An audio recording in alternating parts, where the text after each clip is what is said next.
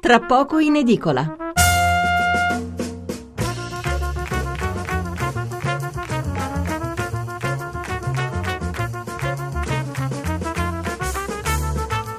Buonasera da Stefano Mensurati e benvenuti all'ascolto di Tra poco in edicola, la rassegna stampa notturna di Radio 1. 800 05 05 78 il numero verde per intervenire in diretta, 335 699 29 49 il numero per inviare un sms. I giornali di martedì 22 dicembre po- puntano essenzialmente su due argomenti le banche, eh, titolando o sul discorso del presidente Mattarella o sulle indagini, e le elezioni spagnole con le difficoltà evidenti che si presentano adesso per formare il nuovo governo. Un'altra notizia che compare un po' dappertutto, di solito accompagnata da una grande foto, è quella della squalifica per otto anni di Blatter e Platini. Per il resto poche novità che in maggior parte ritroviamo soprattutto sulla stampa locale.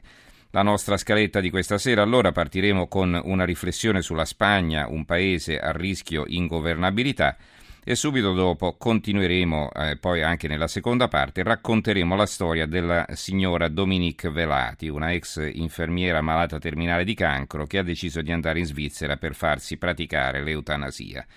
Avremo con noi un suo amico che le è stato vicino fino all'ultimo e eh, ve lo dico subito, non faremo un dibattito tra due ospiti, uno a favore e uno contro. Eh, sarete un po' voi ascoltatori e vi invito fin d'ora a chiamare numerosi a dirci cosa ne pensate, se approvate o no quel suo gesto, cosa fareste se ve lo chiedesse un parente stretto oppure se nelle sue condizioni ci pensereste anche voi a questa soluzione che eh, comunque la si giudichi non può non colpirci tutti perché parliamo del fine vita, un momento al quale prima o poi sarà, saremo chiamati tutti. Infine torneremo alla lettura dei giornali, oggi lo ricordo chiuderemo all'1.30. Approfitto anche per informarvi che andremo in, in, ancora in onda per, eh, fino a mercoledì, quindi ancora tre giorni, tre puntate, poi ci fermeremo per una decina di giorni per poi tornare lunedì 4 gennaio. Però giusto tre giorni di riposo, eh, non pensate perché poi tra sabati, domeniche e giorni in cui i giornali non escono, in ogni caso la rassegna stampa non sarebbe potuta andare quasi mai in onda. Veniamo però alla Spagna con i titoli e i commenti. Eh, il quotidiano nazionale, il giorno della nazione, il resto del Carlino, stallo in Spagna, Rajoy sfida la sinistra, in Italia il PD litiga e poi c'è il commento di Sofia Ventura, il falso mito dell'Italicum, però in prima pagina compare solo il titolo. il sole 24 ore, instabilità in Spagna dopo il voto, tensioni sugli spread dei periferici, differenziale bonus Bund a 124, crolla Madrid meno 3,62%, Milano meno 0,67%.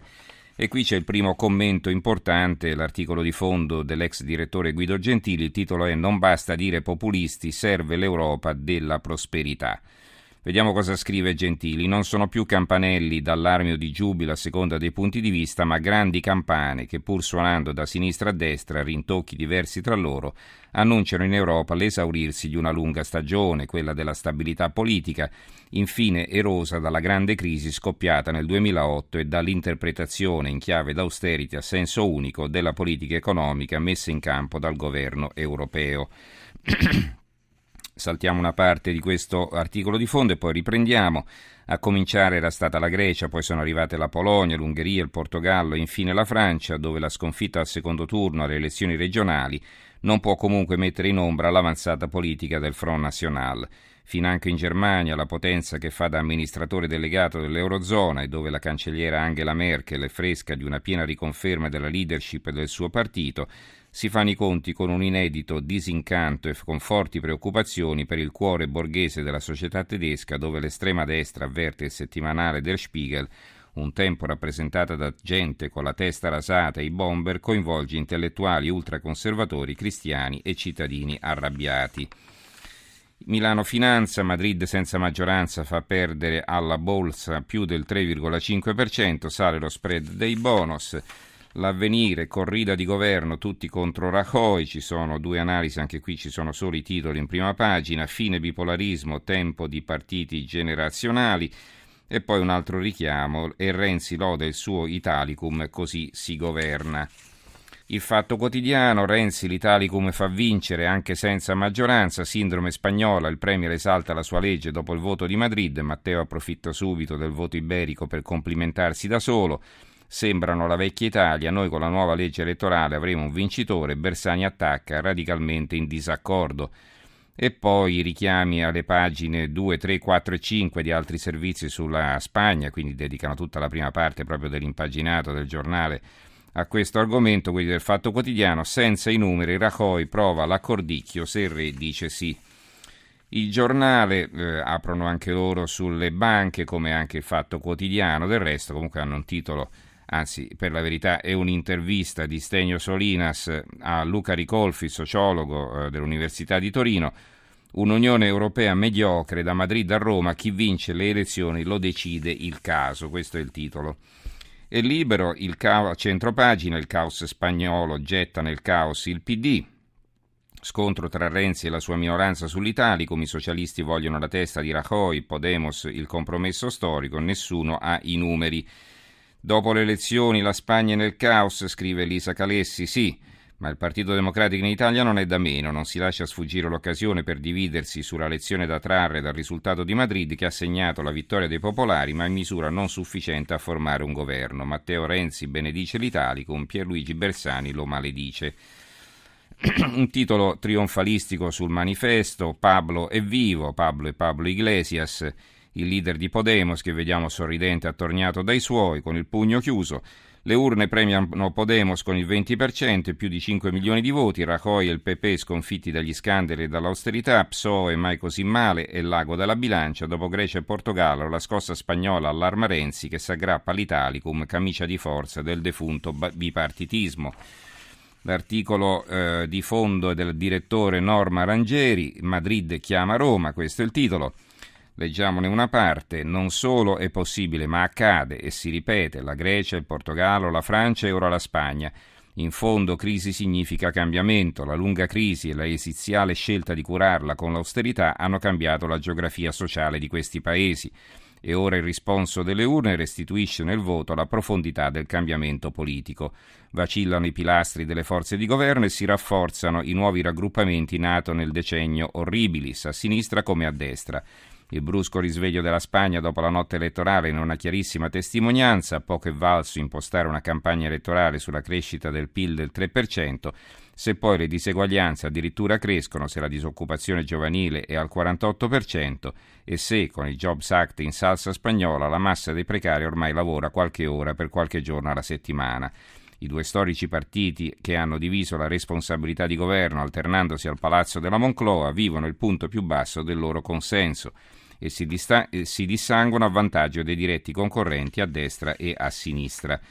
E poi più avanti la Rangeri scrive dall'Italia nei commenti della stampa e nelle prime reazioni politiche, se non un grido di dolore, si legge un avviso di pericolo. Si parla di un'Europa malata di antipolitica, come se alle amare e inutili cure di Bruxelles non ci fosse alternativa, come se di fronte alla devastante condizione in cui si ritrovano gli elettori dovessero masochisticamente insistere a dare fiducia alla stessa classe dirigente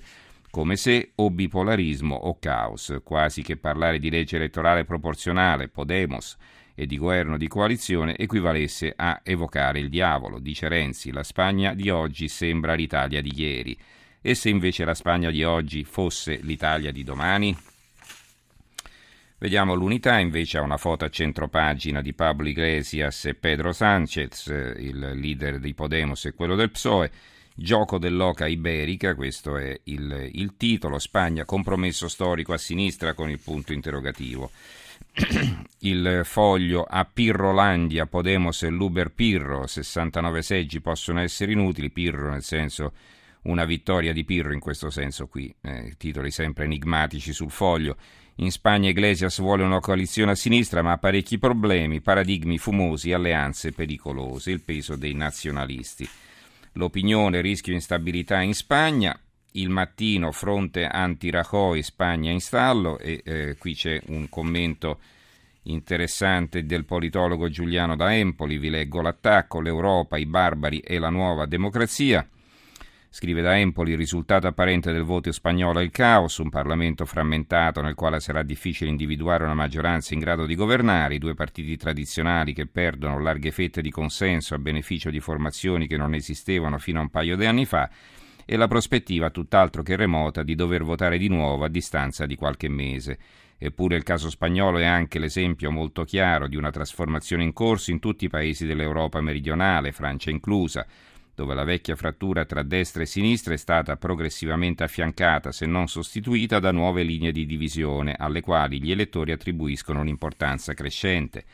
Dietro l'apparente frammentazione, il paesaggio politico spagnolo è ormai spaccato in due. Da una parte, asserragliati all'interno di confini ancora maggioritari ma sempre più angusti, i partiti tradizionali che si alternano al governo da più di 30 anni, popolari e socialisti dall'altra squadriglie barbare guidata da capi di nuove generazioni accampate alle porte della Moncloa. In Francia, dove si è votato dieci giorni fa per le elezioni regionali, la situazione non è molto diversa. All'interno del recinto i partiti di destra e di sinistra che hanno governato la Quinta Repubblica per mezzo secolo e fuori le orde del Front National ormai ufficialmente candidato all'Eliseo alle presidenziali del 2017. Infine vi leggo il titolo del giornale di Sicilia, Spagna, rebus governo, socialisti e Podemos, Rajoy deve andarsene.